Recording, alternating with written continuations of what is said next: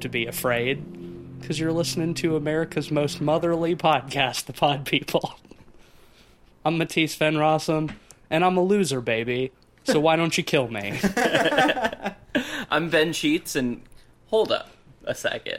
Are you guys telling me you guys stole my parents and you won't drink this paint with me? I'll drink. The I'll paint drink the you. paint. Yeah. Okay, good. With good. you? Yeah, dude. Good. Yeah. Let's go. Slurp, slurp. Oh, that's gonna be audio poison. Let's end starting off the podcast with it too. How about it? Hi, uh, my name is Cleveland DeMosier, but today I'm the birthday boy stat man, well, it's all of our birthdays on this blessed day, and we're getting stabbed. and we're getting stabbed. Man, The We're- summer of Beau. The summer of Beau here. begins. it's upon us. It's upon us. We're uh, we're here to discuss the most divisive film of the year so far. I In was a gonna, year of divisive movies, honestly. But you know what? I think by the end of this episode, we're gonna put a cap on it. You might even say we're gonna tie up a little bow and put it on this conversation. It's gonna be good. Oh no. We're we're talking about the new Ari Aster film Beau is Afraid. Um, we're a little late getting around to this one, um, but uh, Beau is delayed. Beau is delayed. Yes, but um, much yeah, like the release of this movie. yes, Beau yes. is Very delayed. Um, Understandably so. Well, though the film is divisive among audiences, I don't think it's divisive among us. Yeah, we have a pretty good I think- consensus on this one. Consensus on this one. I think we all liked this movie a lot. Kino. Kino, cinema, the summer of Beau. I I am uh, I am officially a Beau head. Same. This is this is a this is now a licensed Beau is appreciation podcast. Beau, Beau is appreciation. Beau.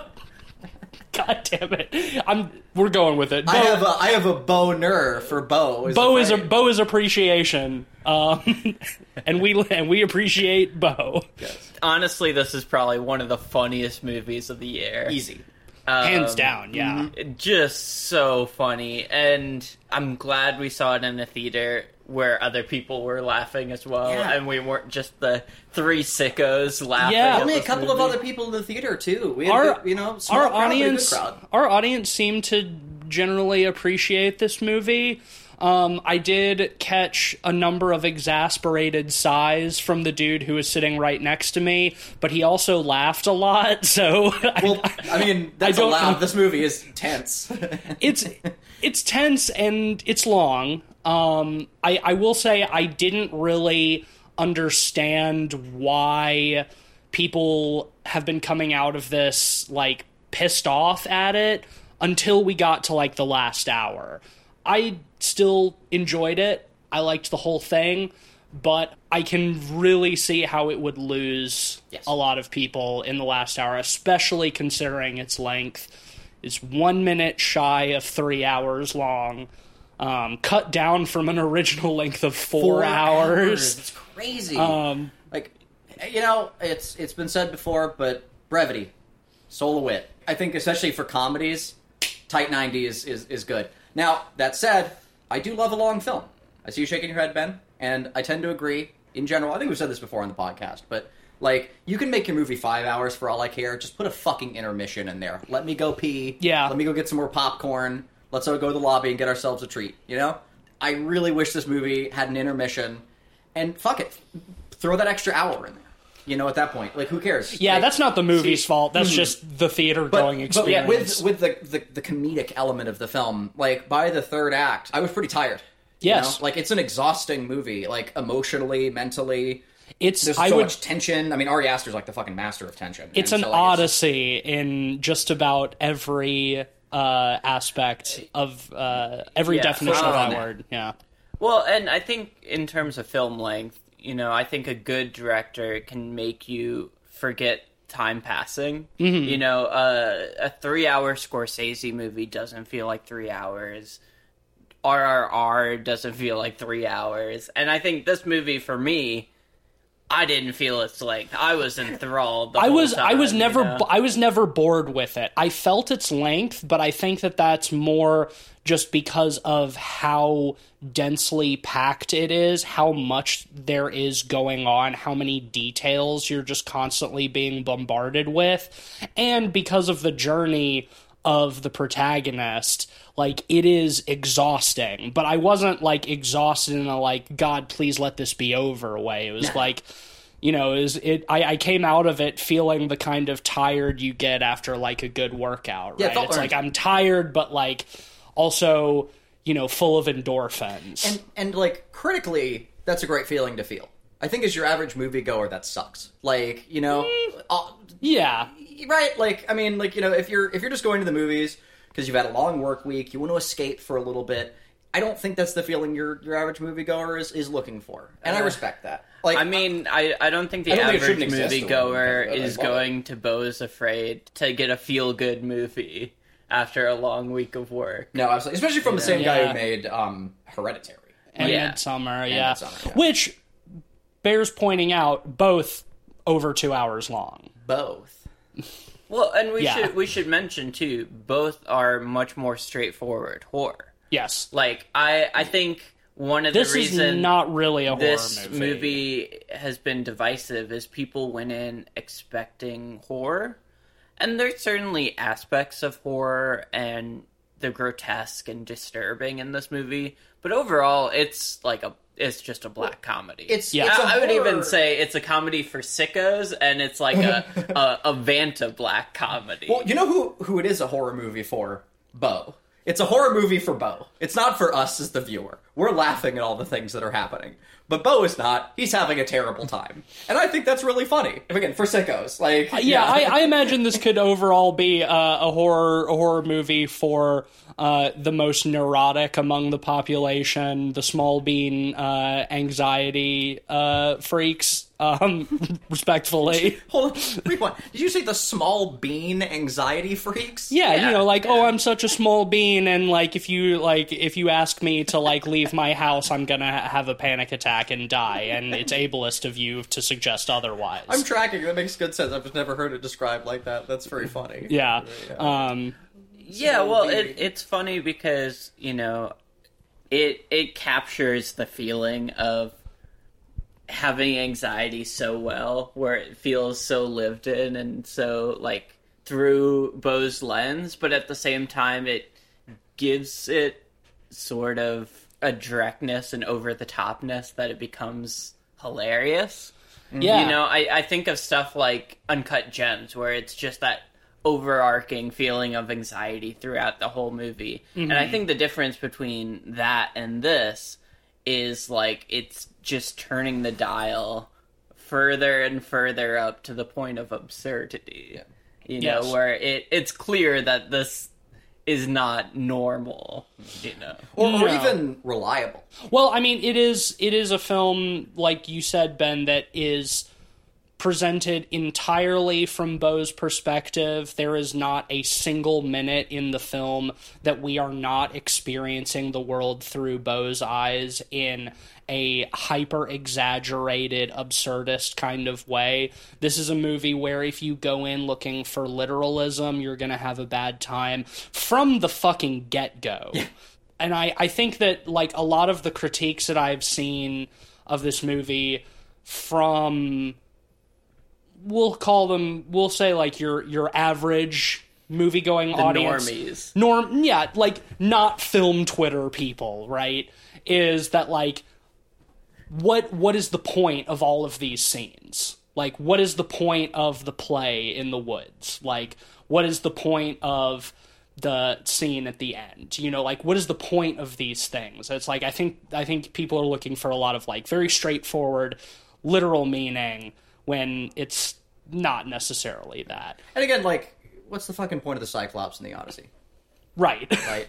like, what what's the point of the next skit in a in a sketch comedy show, right? Hmm. Like, they don't necessarily have to flow into each other. There could be an overarching theme, you know. Well- there can be whatever, but like, it doesn't always necessarily. Not not everything needs to bear narrative weight.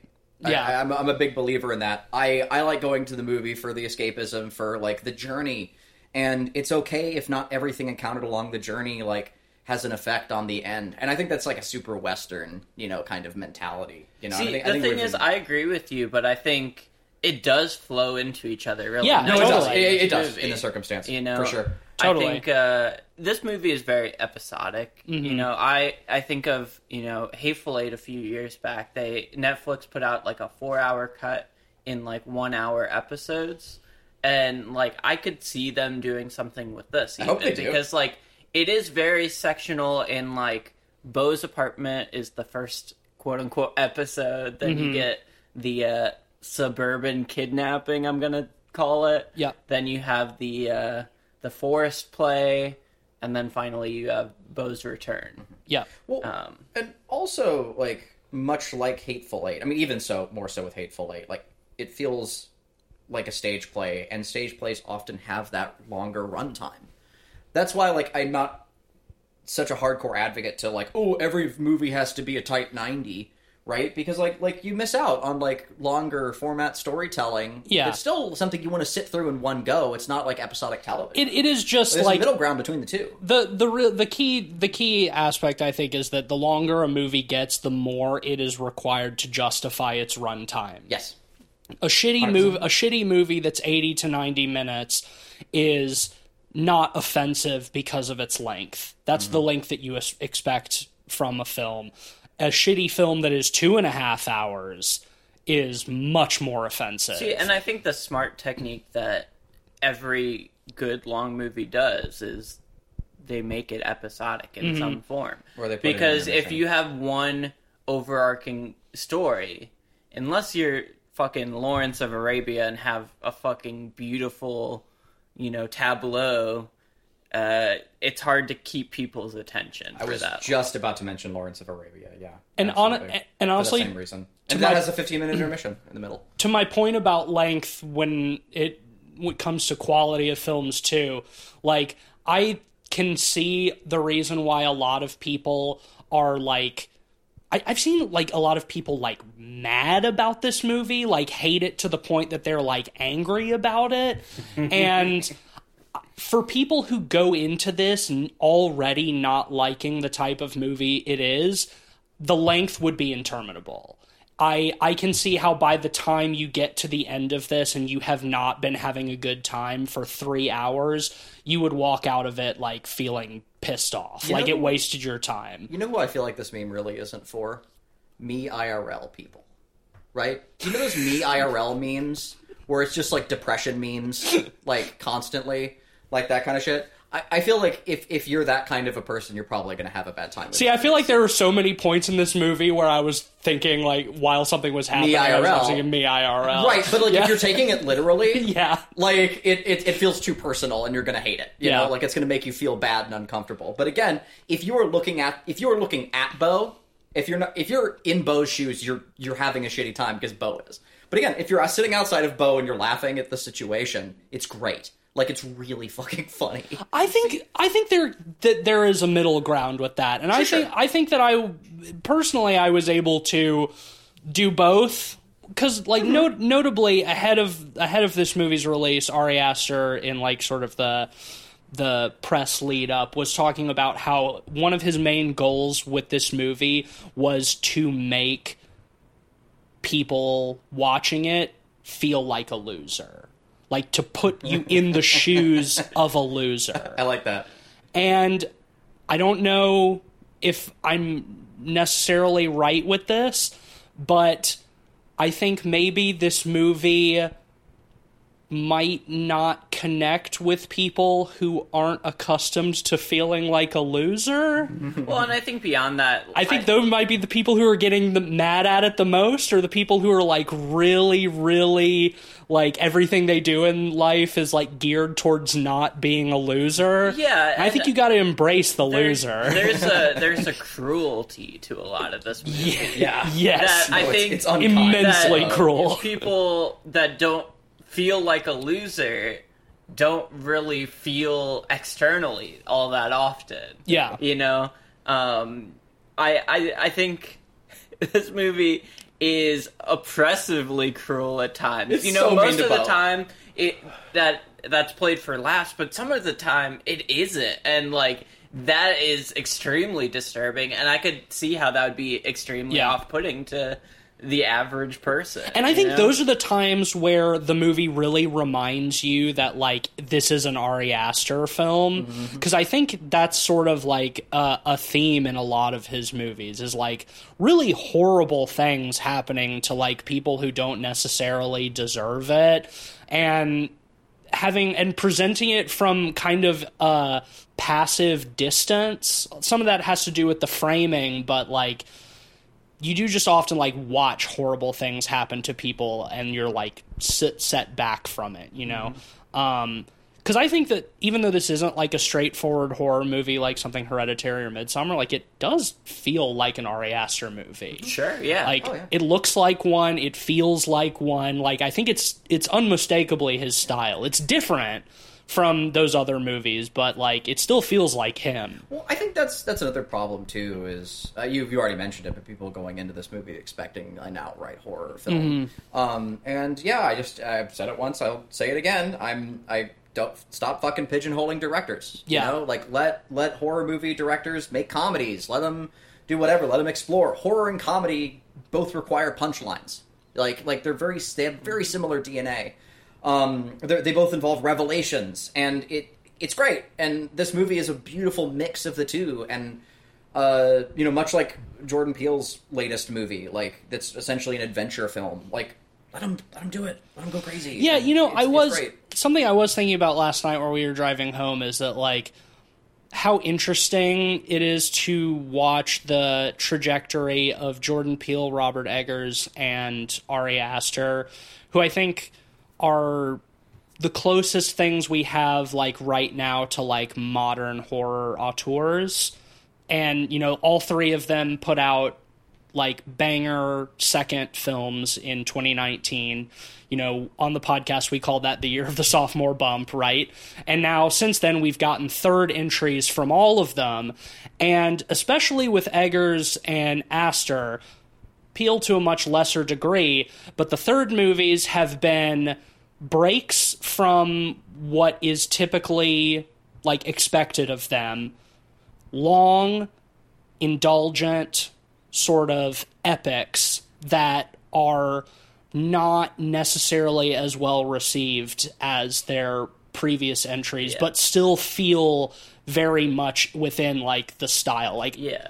Well, when we were coming out of the movie theater, I was talking about how much I love like auteurist, like I, I like to call them blank check movies, where you know the director finds a massive amount of success with the movie, and so a studio just gives them a blank check, do whatever you want. Yep. And usually that leads to getting some of the weirdest, most interesting movies. You know, the one that is kind of the er example of that is uh, Richard Kelly's Southland Tales. You know, Richard Kelly, Never seen that director of Donnie Darko, critically acclaimed, midnight movie galore, beloved by so many people, goes on to direct this three and a half hour weirdo sci-fi Hollywood epic starring Sarah Michelle Gellar and the Weirdo Rock. is the word. Southland Tales is fucking wild. Yeah, it's it's wacky. it's a weird movie, but that's the exact type of movie that you get out of a blank check movie, and I think this is a great comparison to that Mhm. because this is like taking director tendencies and like ideas that are bubbling under the surface and stuff like Midsommar, Yeah. and just pushing it to the extreme. Well, apparently, apparently, I was reading that Ari Aster has been working on this film in some capacity for his entire career. It He was made a short film. in 2011. Yeah, that was just called Beau. I have not seen that. Me either. um, but it's it's like pre hereditary and stuff. And uh, he's been working on and refining the script for this movie for you know 10 some years it was originally he wanted to expand that short film into a feature length as his like debut feature as beau is afraid. Um, and then decided against it probably for the best. I think if he had tried to make this movie not having the goodwill of huge successes such as Hereditary and Midsommar, it would have turned out uh, probably more disastrously, and also yeah, he would have had a hard had- time getting his career off the ground. He would have ground. had a way harder time funding it. Yeah. It definitely wouldn't have starred Joaquin Phoenix. Yep. It wouldn't have had all of the great character actors and supporting players like Amy Ryan and Nathan Lane and Parker Posey. Yep. Um, it would have been a much different movie. And maybe it would have worked, but I don't think it would have worked as well. Well, I don't think it would have been successful enough to like really launch his career in the same way that Hereditary did. Hereditary is probably his most straightforward work comparatively. and probably and probably the most polished as well i would say but that's ob- he obviously has very different goals with something like this um, i'd say that the description of indulgent is not wrong Yes, this movie is Well, definitely indulgent. it is indulgent but it's so like the- the it's way so da- it's so fucking interesting and fun and weird that i don't mind how indulgent yeah. it is Like, normally I would find it wanky, but like I just liked the subject matter so Yeah. much. I thought it was like engaging and funny, so I didn't mind the indulgence. But it is Yeah, indulgent. It is. Yeah. Well, we've gotten this far into the episode and we haven't really explained what the movie's about. And it's Yeah, it's kinda hard that's to very describe. difficult to Yeah. do. I was trying to rack my brain about it because uh, we made friends with the bartender at our local theater, and he asked us to give him like a rundown on how it was. Uh, after we got out of the movie theater, I was racking my brain thinking of a good way to explain it. And my best way to explain it is imagine the most anxious person you know where every excuse they give is actually true. Yes. Yeah. And the misadventures of uh, that person as they go to visit their mom. No, it's great. That's Yeah. a wonderful You know. pitch for it. Like it's it, it if if you're paranoid, or in other words, you're not paranoid if everything is actually out to get you. Yeah. and literally everything is for Beau, and it's just an like, it's just one thing out to get him after another. And Mm-hmm. what I really like about that is there's a lot of dialogue with other characters that he's known from his past that implies that he's always been like this, and people are tired of putting up with it. Well, of course he's always been like this. Right. Because the We root the root of all of his problems is his mother. Yeah, She and- has made him com- a completely neurotic and anxious wreck, Yeah, so he's I- he has always been I like think this. by the third act, like that description of the movie becomes a little reductionistic. But I think to get someone in, Yes. Yeah. that's a great explanation because I think this movie is way more complex than that. It's also a good Um, primer because like going in and knowing like hey those things are real they're out to get him helps you disconnect from it a little bit. Like the first 10 15 minutes of the film or so like I was having a good time but I was like earnestly anxious and like kind of upset by the things that were happening to Beau because they're really well done. But from the moment like the entire city block just goes into his apartment complex, like that was the moment where it really clicked for him is like this isn't real, I can laugh at it. It's Yeah. funny. See, You know, like and and that was it does it does that was kind great. of it does kind of like ease you into the absurdity a little bit. Mm-hmm. I I think that at least the first hour hour and a half of this film is just a uh, a feature length I think you should leave sketch. It Mm-hmm. Or Tim has yeah. it has a lot of the same kind of structure like similarly just like completely absurd uh, like absurdist humor with kind of like a sinister overtone to it but also like the structure where like the insanity just continues ramping over the course of the sketch where like it starts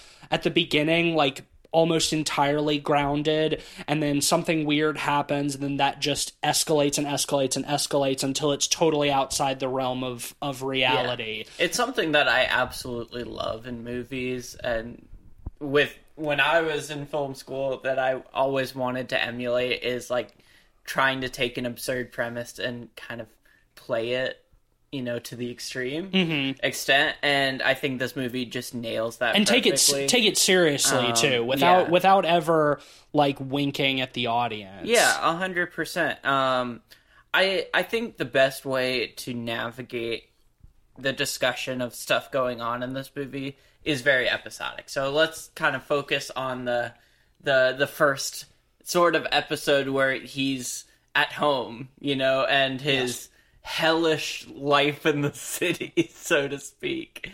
Because it, it for him it is hellish, you know. He lives in a sort of seemingly post-apocalyptic cityscape. New York apartment, What yeah. what we see, what we what what is established very early on is that Bo has had the sort of like overbearing, domineering, hyper protective mother that raises their children to be afraid of the world and afraid of going mm-hmm. outside and so because we experience everything through his eyes the world is just that hostile place mm-hmm. that your mom makes it out to be to try to scare you into not like going into wrong neighborhoods and shit. I think they set that up so perfectly with the first shot of the movie. It felt very uncut gems esque.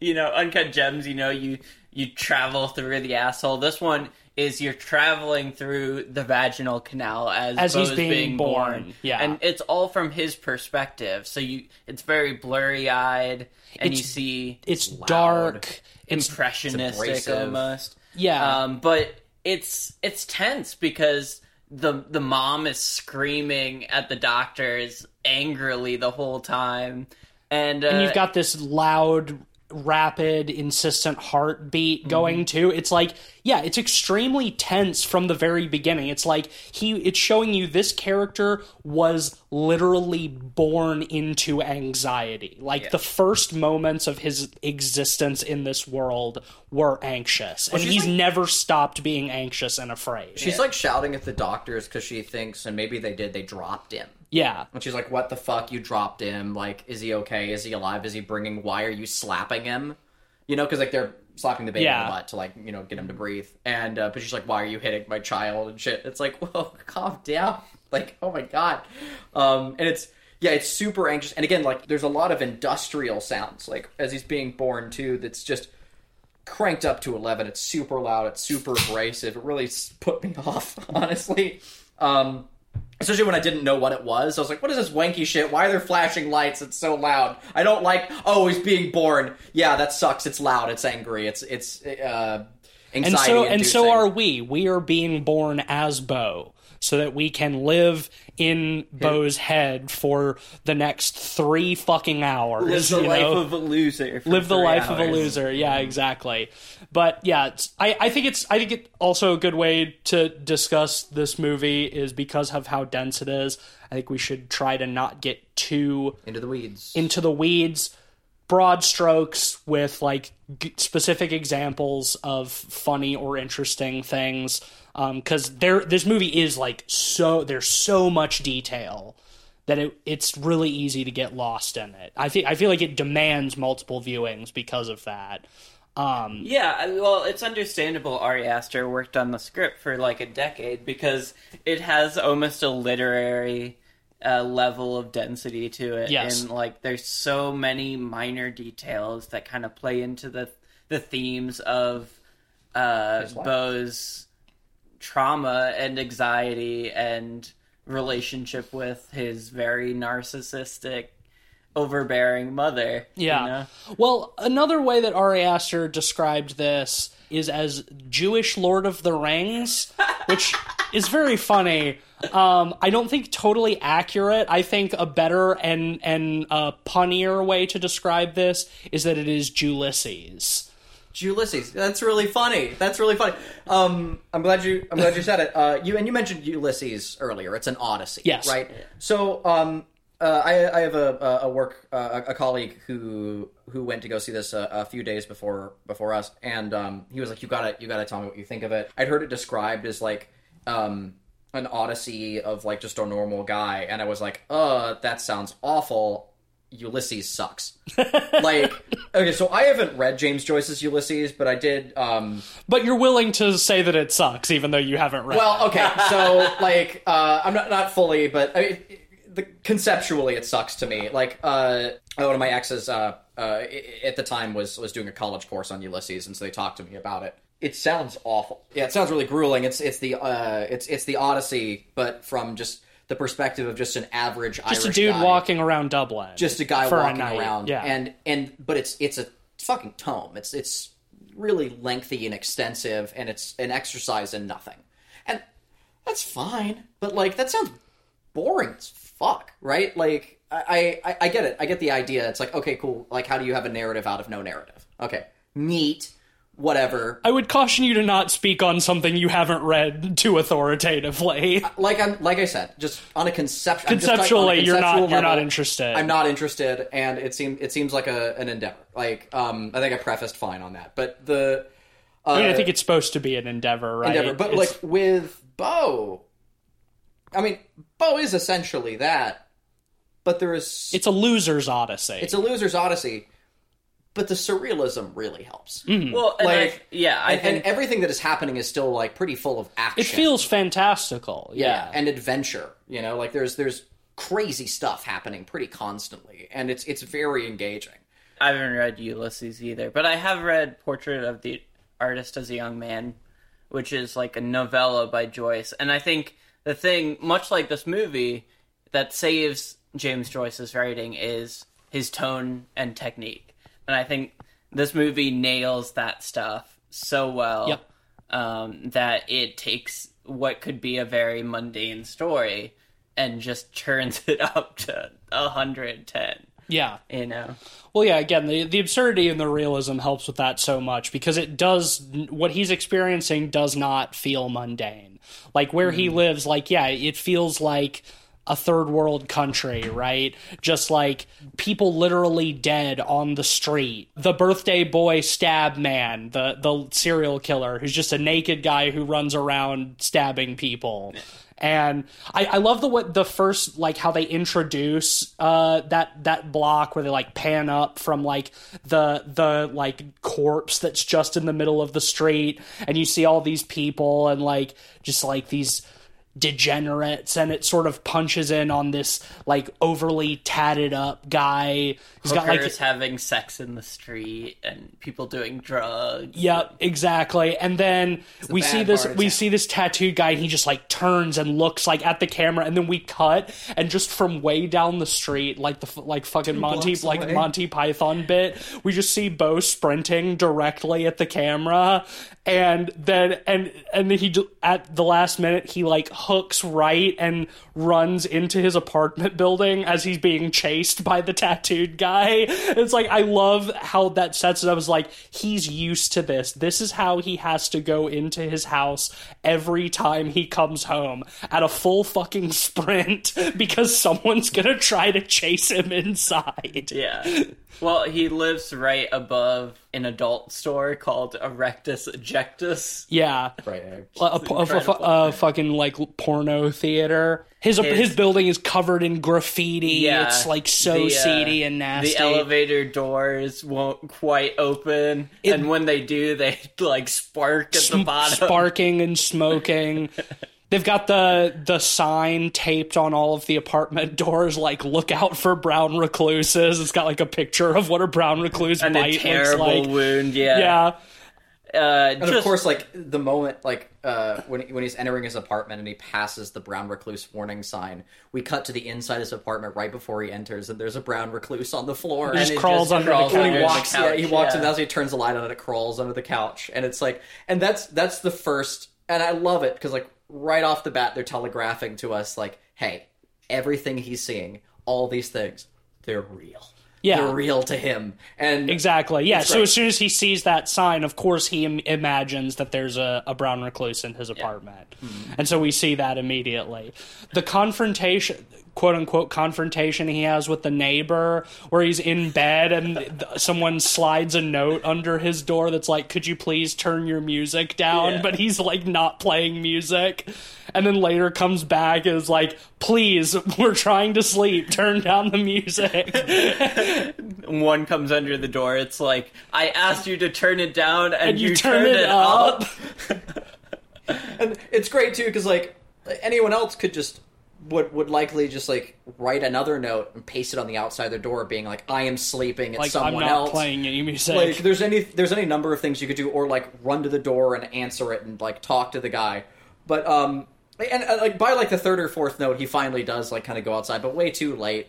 And uh, Well, yeah, because as But- soon as he pokes his head out, the hall is empty. You know, Yeah, it's like he's never. Uh, Yeah, he's never going to be able to. He's he's just the victim of all of this. He has no he has no agency over anything that happens to him. And, of course- the world is out to get him. right, and of course, like because he's he's he's such an anxious uh, guy, he's he's too afraid to like deal with it until it's too late anyway.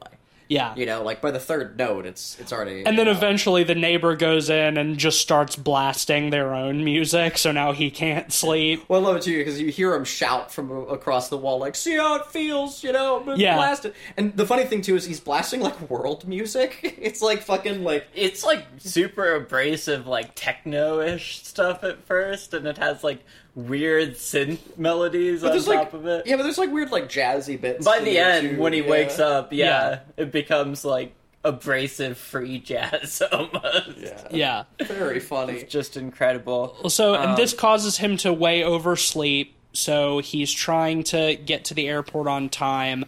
He forgets something, runs back inside to grab it, goes back out, and his keys have been stolen out of his As door well as his suitcase. and his suitcase.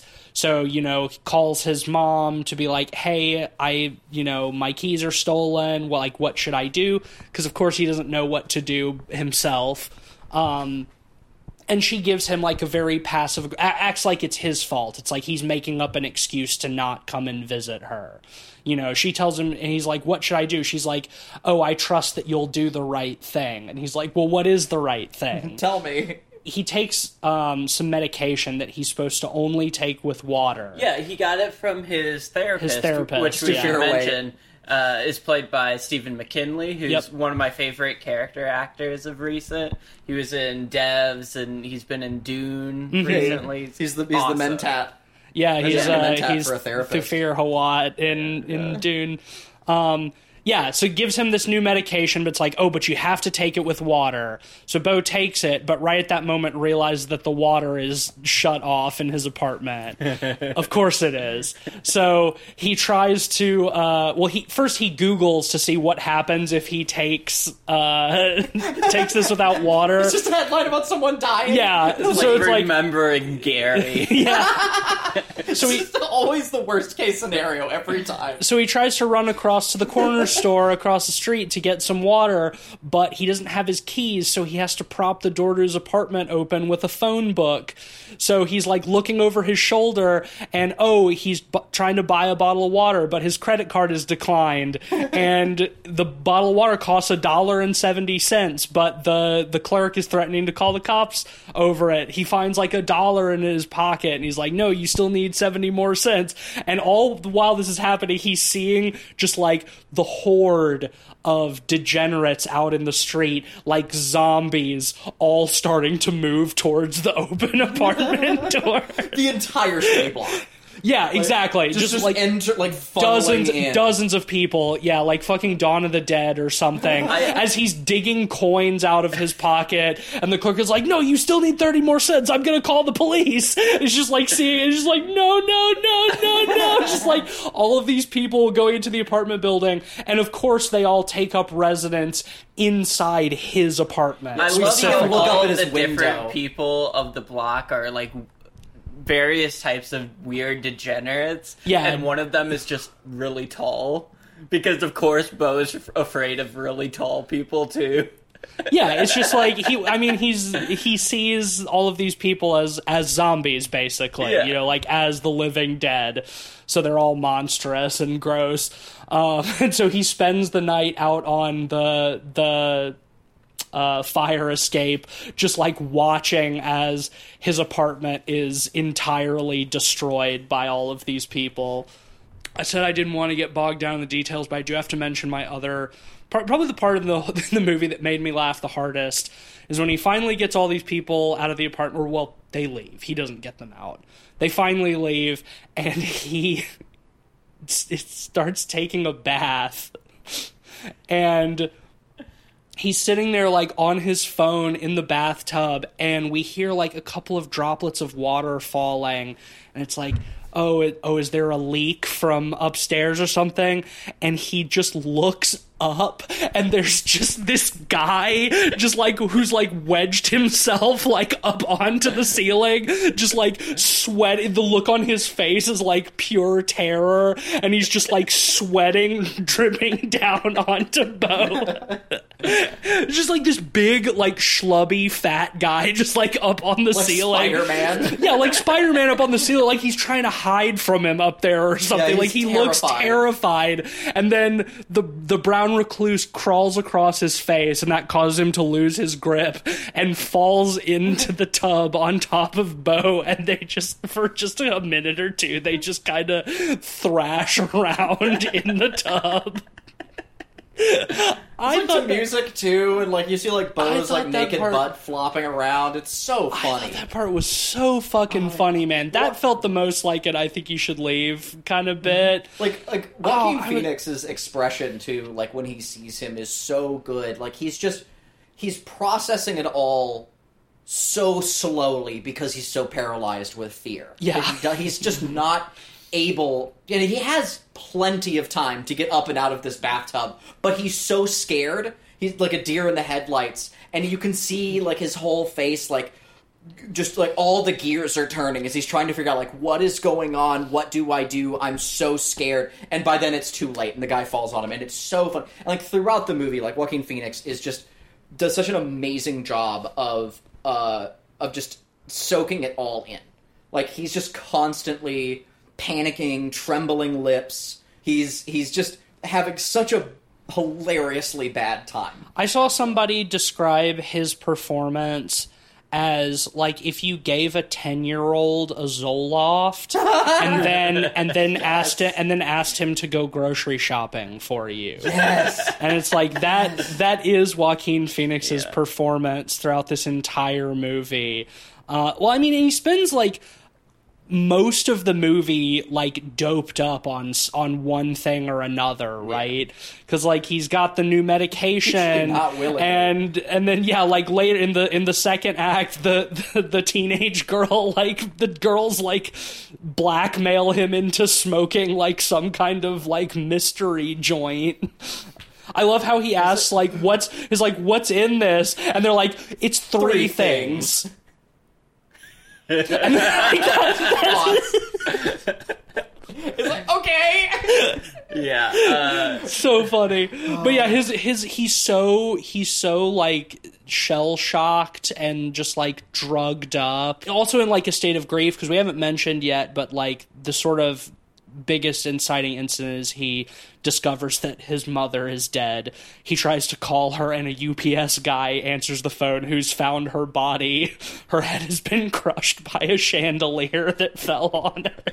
the conversation is great too is really funny. Yeah, we it's revealed later that the that the UPS guy is Bill, Hader. Uh, I didn't recognize his. I the voice seemed familiar to me but i couldn't place yeah, it I didn't recognize the voice. Well, I love when they they show him on the news. He's got his back to the camera. You almost can't tell You- it's him. Yeah, it's like you he he's like sort of half looking over his shoulder, and like you can see the profile. It's like okay, that's Bill Hader, but we never really like see his face. It, sounds like he had a conversation with the news anchor where like he kind of half agreed to be anonymous.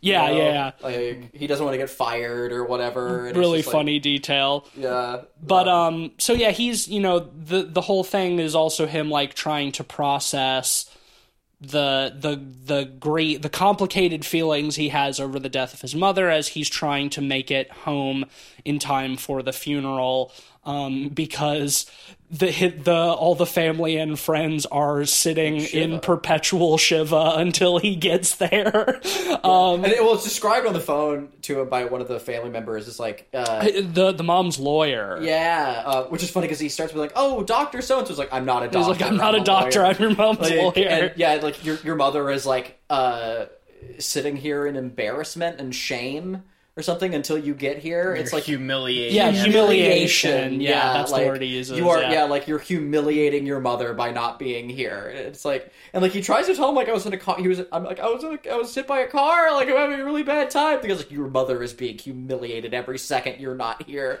And it's like I'm sorry, Yeah. I'm trying to. It's be like here. I can't take a flight. My credit card got declined. Like it's like, yeah. I mean, the, the he he has valid excuses, of course, but the whole world is against him. You know, the world is a is a hostile and terrifying place. Yeah, and I think one repeated theme of this movie is like being so anxious that you're unable to take action. You know, like Yes. we talked about it earlier with the dude above him in the, the bathtub, but you know, I, I think you see lots of different facets of that.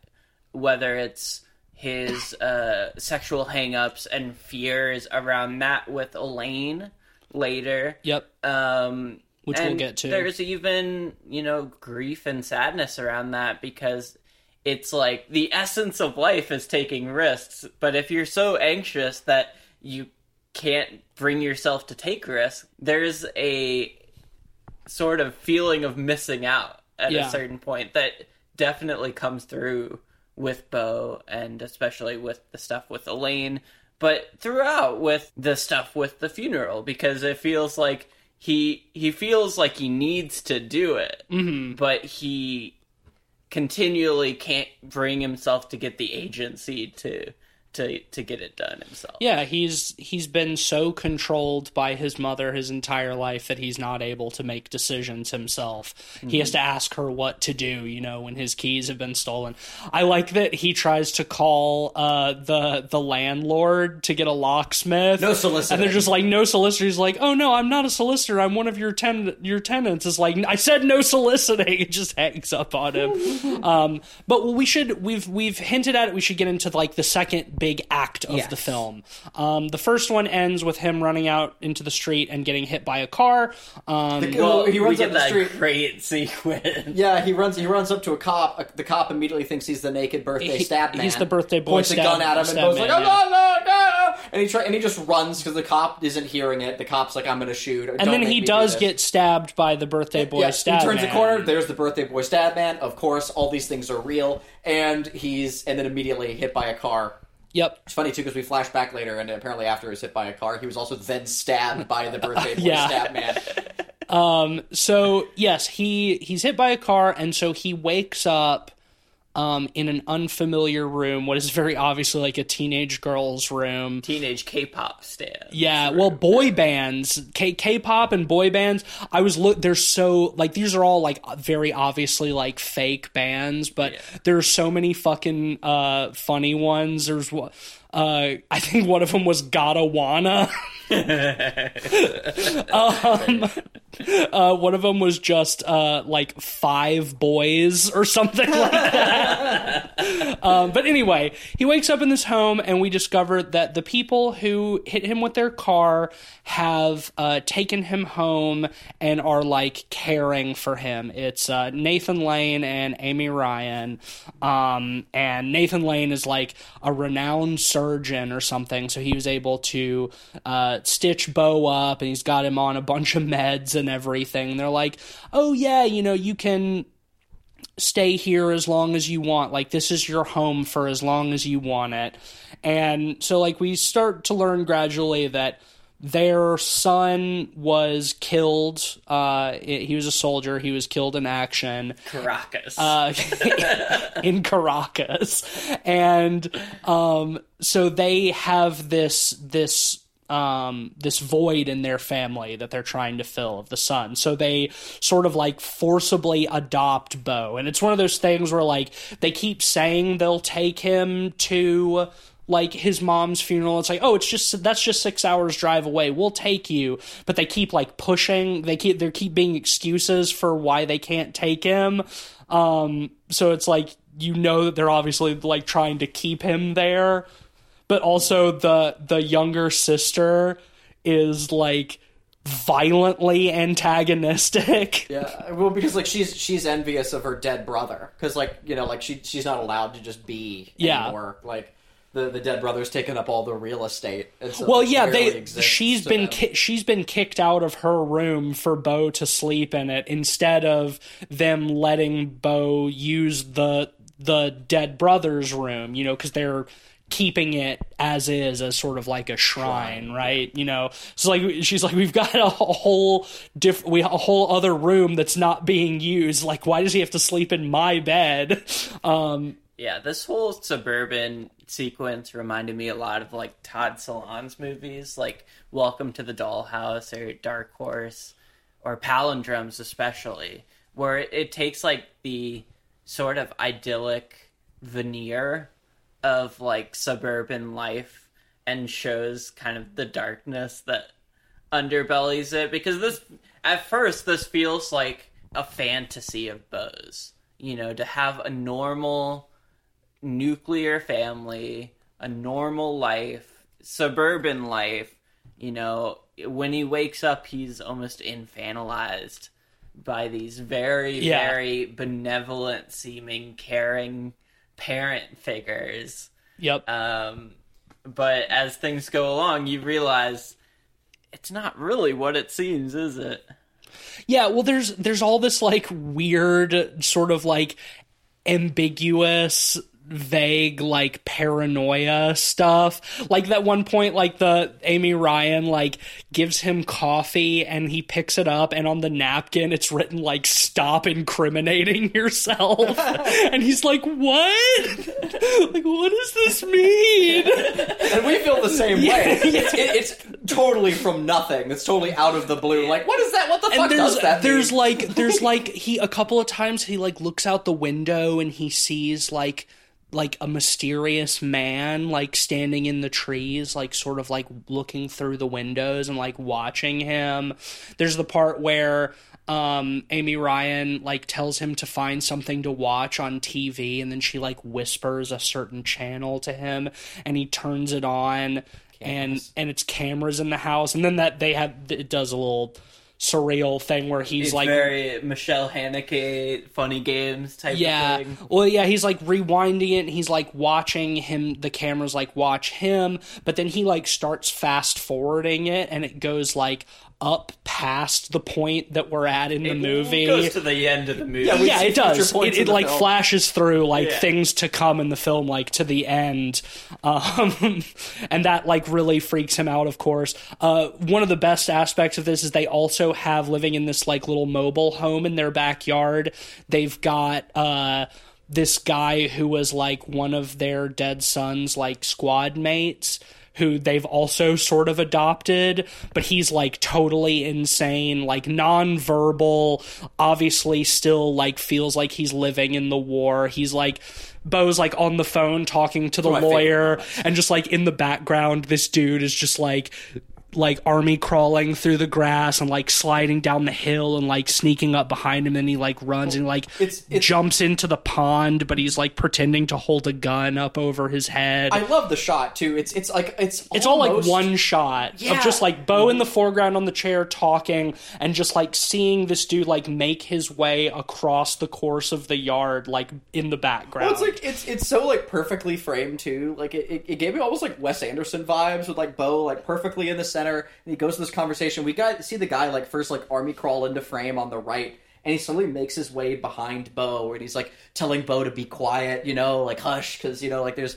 You know, like we're, we're in a com- he thinks we're in a combat zone. I love, yeah, when he goes up and over to the left too, like he hops in the pool and he goes to the pool like he's carrying a gun Yeah. over his head, and then he, he goes through the pool, up and over, and then he vanishes into the hedges. And he's just he's like a really like stocky kind of fat dude. Yeah. Like and so like the the the the action poses and everything are just compounded by that. And it's so fucking funny. Yeah. Um, every time we see him like in the like watching him through the windows or whatever, like and he's like hot and he's steamed. It's really funny. Well, Like, it's he's just like it- an angry bulldog. It's even funnier that the the sister character is sort of like going to him to speak ill of Beau. yeah, uh, to like behind his back. Yeah. You know, y- y- we keep seeing scenes like through windows where she's going up to the trailer, like in the middle like, of the night, like yeah. banging on the door and Yeah, like and they both look at Beau, and you know, yeah. yeah, there's some conspiracy going on. Yeah. You know, like they're out to get him, and you know that never really materializes in like a meaningful way. Um, which I, I don't think it's it's not supposed to. You know, like it's all just like these Everyone's out to get imagined yeah these imagined threats, but it it uh we we mentioned it already but the daughter and her friend being like oh we'll drive you back to your mom's house or whatever. And they just get in the car. They just like drive him around the corner a few times and make Passed the him house twice. and make him smoke this like evil joint. I will say right before that, we get one of my favorite sequences where Beau is looking on the sister's computer Oh, yeah. and sees a like news clip about his mom dying, Hmm. uh, being crushed by a chandelier. Um, it's like a news report, and he sees a clip of Elaine, um, which we do get flashbacks of around this time, but Hmm. especially later. But he sees her and rewinds it and gets so anxious that he just projectile vomits, on the computer. Yeah. And immediately when he does that, the sister comes in the room. Of Did you course. just throw up on my computer? um, well, yeah, we've we've mentioned Elaine a couple times. We should unpack that a little bit. Like this is one of Beau's like biggest hang-ups. We have flashbacks to when he was a young boy and went on like a cruise with his mom, met this girl that he sort of like fell in love with. They like made out a little bit. Um, but then she like left in the middle of the night in like a very dramatic way um, like screaming at him, you know, my mom's taking me off the ship. Please wait for me. Wait for me, you know. Um, and so we sort of learned that he has been waiting for her his entire life. We And get uh, like a Polaroid yep, in his uh, apartment of that they took on that yeah. on the on the ship. And this is also around the time where we uh or maybe it's not right this time but just a little bit later. But anyway among all of this we also you know have some flashbacks of his childhood and interactions with his mother. And there's one where his mother is telling him that how his how how his father died that he his father and his father's father and his father's grandfather have all died the same way. The very first time they have sex when they come their heart gives out and they die. And that this is a congenital thing and that so like she and her husband only had sex the once on the night they were married it was both of their first time and he died and that's how beau was conceived I love it too because Beau is like, was it was it painful? She's like, yes, extremely. I'm sure it's excruciating yeah i'm sure it's excruciatingly painful um well, and it's funny too because like when Beau is at the surgeon's house, the surgeon is like, "Hey, well, you know, another thing we got to get checked out is your uh those testicles. testicles are like extremely distended. yeah, like, that looks like epididymitis, my bud. Like you need to you need to look into that." And uh, uh, so like he's he's reminding Beau like, "Hey, there's something wrong with your balls, man." And so through all this, we're putting together that Beau is like the 55 year old virgin, and He's probably never even come. he no, he's never come in his entire life. So that's another aspect of his anxiety is that he's just got the most extreme blue ball to the point that his testicles are like grossly distended. so he's been he's been waiting for like this one like his one true love like a girl that he met when he was like 11 you know and has just like never been with anybody out of fear that the first time he has sex his heart is gonna explode and he's gonna die. So just like combine this with all of the mommy issues too. And it's just like beau is just like the most deeply deeply fucked up person in the entire world but we we should continue um Much like Beau is afraid, I'm sure we're running long. yes um so the the suburban chapter of this film sort of culminates with the daughter has a meltdown and drinks a bunch of paint um, also tries to get Beau to drink it, but she drinks a bunch of paint and dies. Um, I I love that sequence because it starts very uh, uh, I think you should leave style absurdist comedy where she's like, "You stole my family, and you won't fucking get fucked up with me." yeah, you won't get fucked up with me. You won't drink paint with me. yeah, and she's trying to bully him into drinking paint with her. Like she bullied him into smoking that weird joint earlier. Yeah. Um, but yeah, so she dies from drinking the paint, like you do. Well, and that's the thing because that sequence starts really funny, but the aftermath of her dying from drinking paint is horrifying. Yeah, it's yeah. yeah. Her eyes are like super bloodshot. Like It reminded me a lot of the the beginning death of of Midsommar, of Yeah. the the sister and the parents, yeah. Um, and so you know, Amy Ryan uh, blames Beau for the the death she's of covered in pain. yeah. Uh, yeah, because he's he's covered in paint. Uh, blames Beau for the death of the daughter, and so sics uh, Jeeves, uh, who's the the army guy. I love that he's they gave him a butler name. Uh, sics Jeeves on him.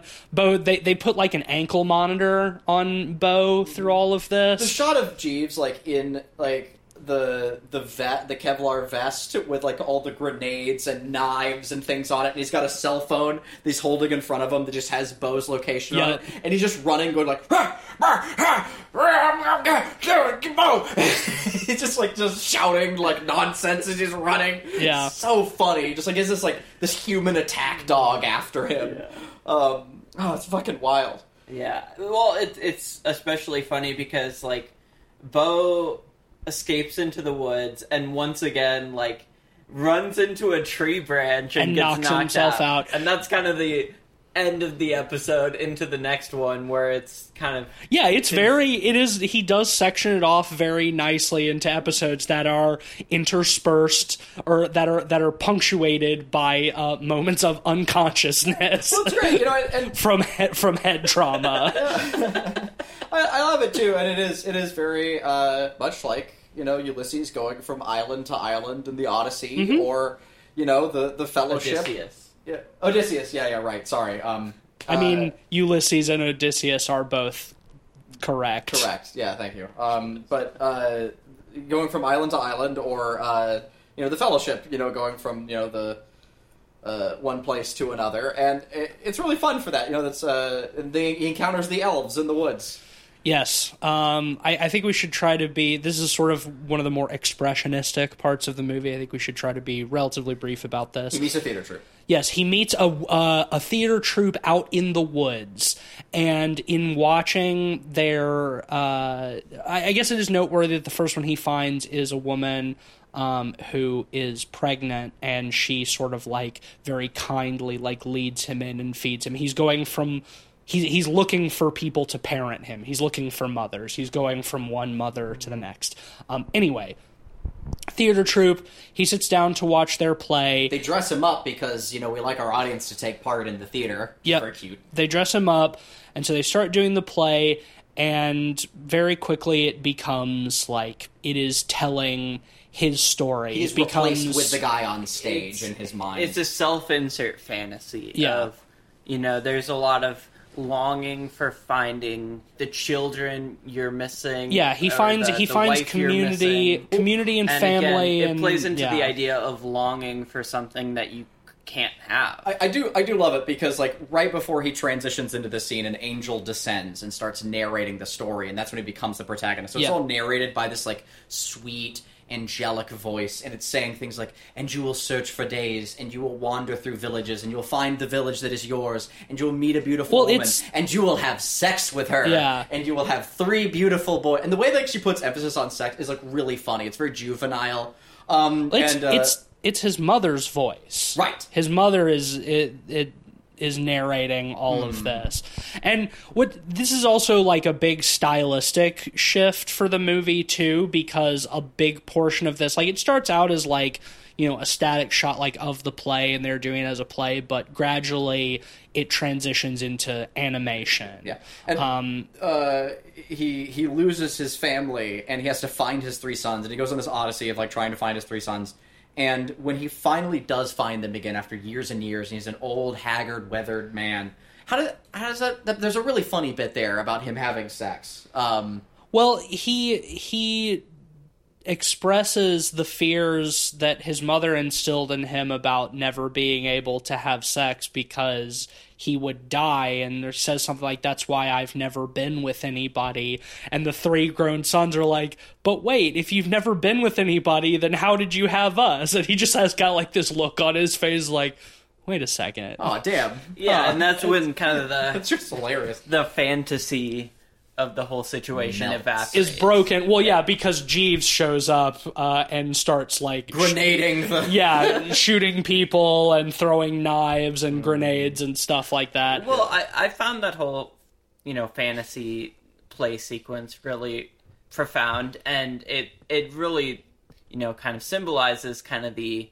the fear that causes inaction in in Beau's life, and the longing to take actions, or even more so, have these idyllic elements of his life, these adventurous elements of his life, but being too afraid to take the actions necessary to get to that point.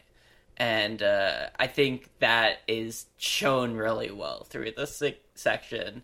Um, and the fact that it evaporates, and, well, even more so, uh, we see Beau as an old man, right? And in this in this fantasy, and uh, even before that, we see an old man in the tree uh, who's quote unquote the founder of this troupe. Yeah. and it's just It's him. It's him. Yeah. but it, it really hits home with kind of the the point that it's trying to make that this is like what Beau really kind of wants and would imagine like his ideal self to be, um, and seeing that kind of evaporate um, is uh, is really illuminating for the rest of the movie. And evaporate it does. Uh, the, Yes. the the scene with Jeeves just decimating this troupe is incredible. Pretty funny. Um, well, in the interest of of uh, keeping this moving, Beau eventually from here gets he finally gets home. Um, he gets to his his hometown of Wasserton, uh, and his last name is Wassermann.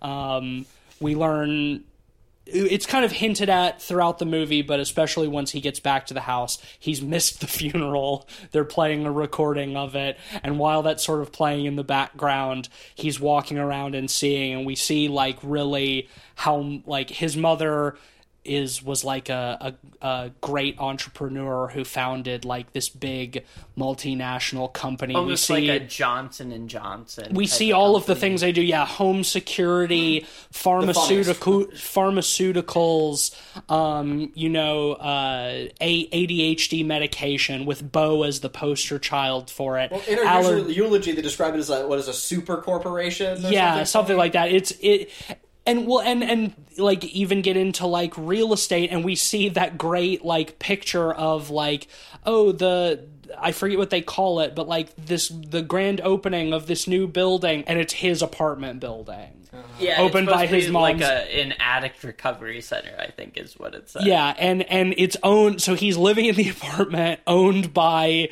his uh, owned and built by his mother's company. What I love like little details is that we see the company's logo. It's like a combined like mw like little red oval. We see it multiple times throughout the film. It's everywhere. It's at the beginning of the film in amongst the uh the producer slides Yeah. the production company slides really Oh, awesome I touch that. That's really yeah. cool. Um, and what we see when he's watching the news clips earlier, the the like the news network has the logo, and it's Yeah. like it's like M- MW video or something eats, like uh, that. like a frozen meal, which I thought was really funny because it was uh, a Hawaiian Irish fusion meal, but it was the MW logo was on it. Yep. So it's like we see that like his mother is literally controlling every single aspect of his life. She has her her and her company have manufactured the entire world that he lives in both literally and metaphorically and emotionally. Um, and we really see that like once he gets home.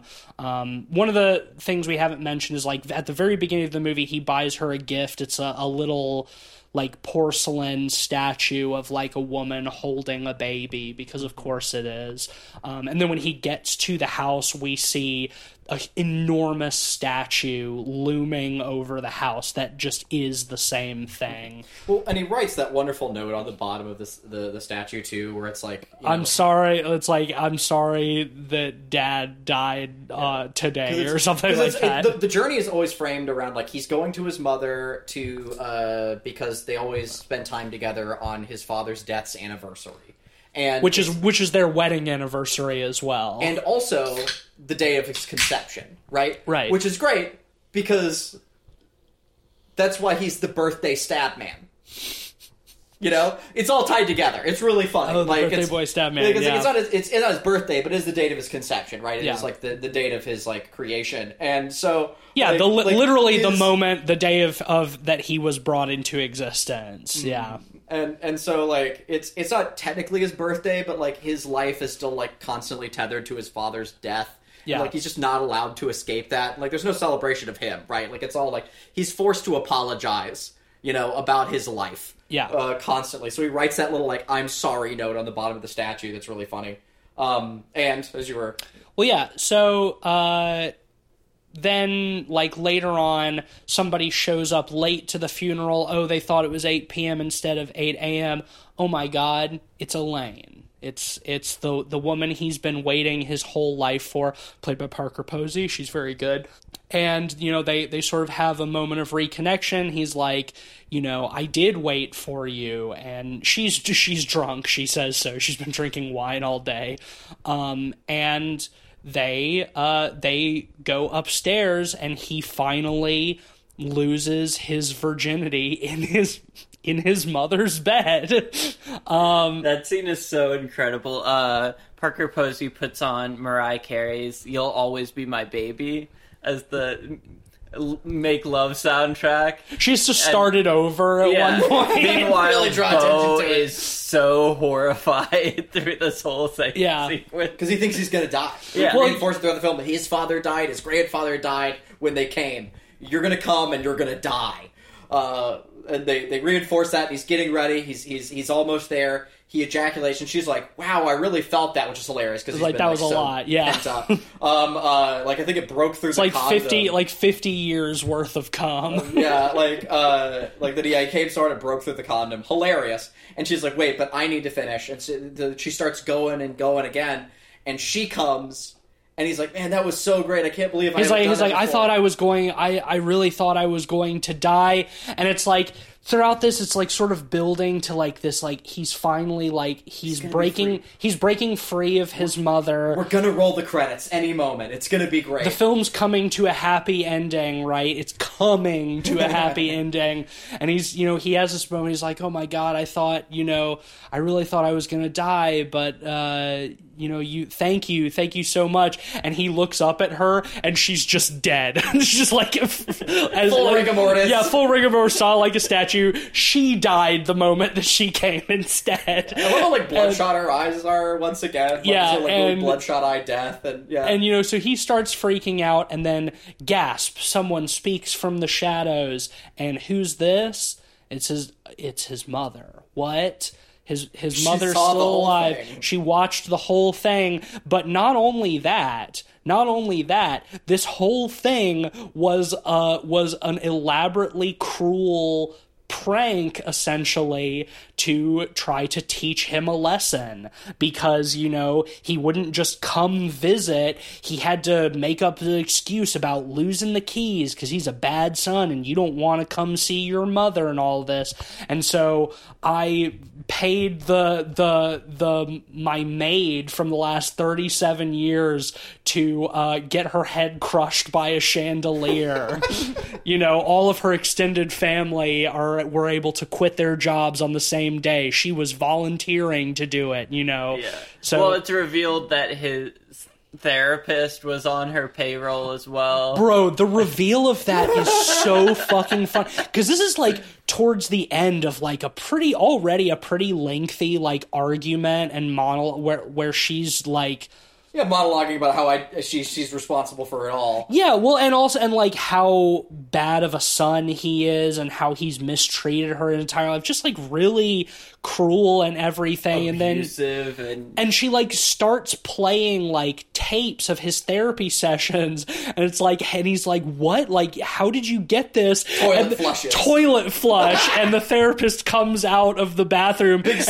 just got like his this big like evil smirk on his face and just like the idea that through all of this he was just in the bathroom taking a shit. It's so fun. Like the fact that he comes like we get the it's the the toilet flush and then he comes out looking triumphant it's just like Because like you already like like that actor I love him so he looks like a big like friendly teddy bear. Mm. Yeah. So like it's like oh the teddy bear's evil like and it's great. He's such he's so good and yeah like this this like kind friendly like the model therapist. You know he's evil too. They're all out to get Beau. Yeah, everybody's Like, out to get him. Oh, it's so funny. But God, that is like that whole thing is just like so fucking cruel. It's, it's like really heavy. Like It's- it recontextualizes the rest of the movie in a way because it makes you really feel bad for Beau in a way you don't quite as much throughout the rest of the movie. Like you certainly feel some sympathy for Beau, right, but, you're also able to laugh. Yeah, you're able to laugh at what's Um, happening to him because it's so funny. But it's like this is just like very much not funny except for like there's a couple of funny beats like the the portrait of her mother on the wall which is just like totally cartoonish and Yeah, the, it, it felt like it was straight out of like a Hammer horror movie. Yeah. like and and the, the the therapist flushing the toilet and coming out like there's a couple of these comedic beats but it's it, it is that that whole part is like so heavy and just like generally not funny at all um if my if i have one like minor complaint with this film is that i think though it handles all of these things very well individually, I do think that it kind of struggles to juggle the tonal shifts in the third act, especially. Like the comedy is funny, it's laugh out loud funny, and the like the dark heavy stuff is very effective, but I feel like it does a hard time of like balancing those two things simultaneously. Like at a certain point I started to get kind of whiplash. sure, yeah, I, I, I can understand. I think it's I think it's hard to juggle it. I don't know how you I- would do it better. I didn't but- mind it, but I'm a sicko. Like, I mean, it, I it reminded me of like stuff like uh, Shivering Truth, Yeah, or like uh, Charlie Kaufman stuff. Like, I'm thinking of ending things where it does get very, very bleak and depressing, but there is also still an undercurrent of comedy. Yeah. and it does go back and forth really much more quickly than the rest of the movie it's does. it's it's a little bit more jarring. I like stuff like that too. Like I'm I'm I'm not not a sicko in, in my preferences of this stuff. I just think it's it's that the that shift at times in this movie in the third act are a little bit more jarring than uh, than something like like a Todd Solondz, for instance. uh, it's not the, the tone isn't quite as well balanced. It's still pretty good. Like this is a very very minor gripe. What comes next, I think, is probably the biggest tonal part to me.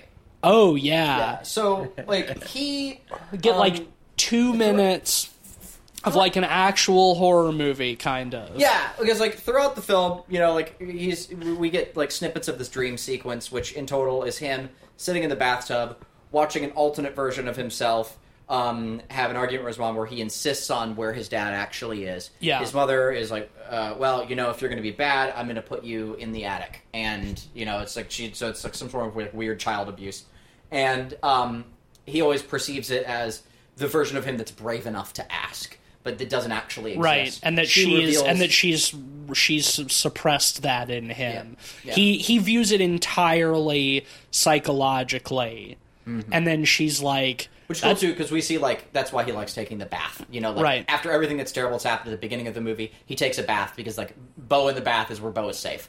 And Yeah. uh, See, I, I I think that's kind of a motif as well. You know, the movie starts with him coming out of amniotic fluid. You know, it, Yeah. it is very like motherly, warm. the womb yeah, is safe. the, the womb Um, is safe. Yeah, uh, exactly. And so during the, the mother's evil monologue, it's revealed that uh, She's like, "Oh no, that wasn't a dream. that, That, was a, that's a Yeah. memory. It's a suppressed memory. that's a memory." and she sends him up into the attic to see. And uh, he goes up there and he sees an, another alternate version of himself starving. I'm assuming twin brother. Well, no, I think in the dream it's supposed to be that. I think he's just seeing himself up there. Well, no, she said she says that's not a dream. That was a memory. So she he actually saw her sending a child that looked just like him up un- up into the attic. So a brother, right? Yeah. If it's if it's a if it's a memory and not a dream, how would she have sent Well, him up into the attic? for the same reason that we see like the old guy in the troupe is him. You know, it's it's like a weird. You know, like, it's it's all surreal, right? Yeah. Like, it could be a twin. It could just be like just him See- seeing a suppressed version of himself up there. But then the I think it works as a misdirection because it's at Yes. first his Yeah. What seems like his interpretation of his father because you know uh, there's some implications that his father isn't actually dead Yeah. you know and he was being cared for by people Well, and there's also that, Yeah. that cyclical, like, Oedipal aspect of it, too, where it's like, you know, he has sex with a girl in his mother's bed. His father died by coming. He's about to die the same way. Right. Like, is he uh, inseminating himself? We don't really know. Like, is there, like, a weird Back to the Future thing happening? It might as well be at this point. Like, so, like, yeah, him being his father or whatever in the attic, sure. Like, it could be, it could mean any sort of thing. But then we see who the father really is and the the the light is cast on something even worse in the shadow, and it's a giant phallic penis monster. I, re- redundant, but Yeah. still. it's not even phallic. It just is, Is a a. It just penis. is a big cock and balls with an angry with a with an angry face and two like like praying mantis esque Yeah, like, like- like blade the- arms yeah, like the the bugs from uh, from Starship Troopers. Troopers, yeah. And then we have this beautiful moment where uh, um, what's this? Uh, Jeeves comes in through the window. Dives in through the window. Well, it's great because he pulls a knife uh, and throws it at Beau, and we see it spin through the air, but the blunt end hits him in the head. just bonks him. Just bonks him. so funny. And then like he he runs up and starts stabbing the the, the cock monster. Um, but the cock monster, like very Starship Troopers esque, uh, aired in very just Starship Troopers manner, brings its pincer arm blade Yeah. thing, not pincer, but yeah, down. Uh, Impales him through the the skull. yeah, Yeah, through the skull. It's a great kill and uh, very confusing. What's going on? Why is he still here? yeah. Um, Well, yeah, and then it's like Beau leaves that room, and it's just like, oh shit, what the fuck was? And his mom's like, that's your father. Father. And it's like, all right, what do you? oh, his dad's a big penis. His dad's a big cock monster. Yeah. It's like, what do you?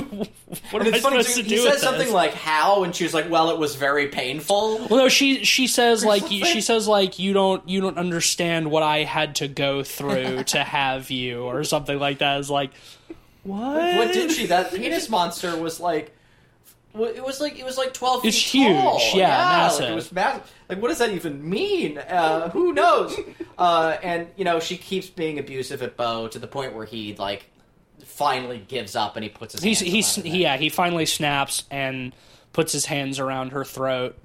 But of course, he's a coward. He stops partway through. He stops, yeah, but like she still like it's enough. Like she topples over dead. falls into a Um, glass cabinet. she uh, he gives her an inch to become a victim Yeah, you know and she takes that as far as she can go and literally dies. Yeah. yeah, and And falls falls through. a collapse through like a glass thing and Yeah. dies Yep. And he's devastated, and he goes out to the water, gets on a boat, and drives out into the lake.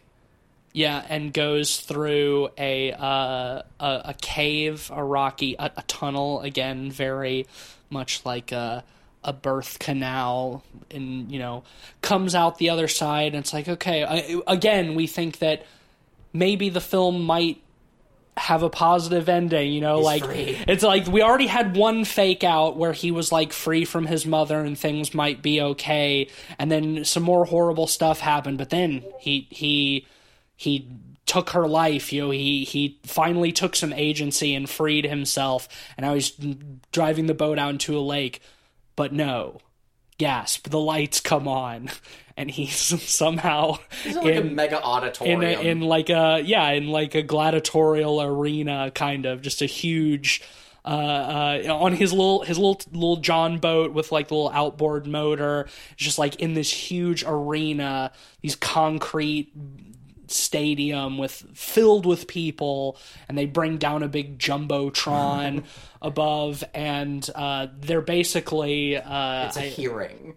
Yeah his his soul is being weighed essentially. Yeah, you know, I think there's judged. he's yeah he's he's i think there's a lot of like sort of old uh like old world mythology kind of stuff tied up in this like going out onto the water in the boat like the river Mm-hmm. styx and then like having your soul judged you know by like the gods of the dead and everything But but there's someone at the far end too who's like championing him. We Well, yeah, really he's- see who it is. so he's you know his his mother and her lawyer are like the prosecutors his law her lawyer is uh, another great character actor richard kind um, who's really excellent and you know is like showing all of this video footage of like all of the horrible things beau has done and then None of it's like really responsible for. no yeah it's all it's all just like guilt trippy stuff yeah. Mm-hmm.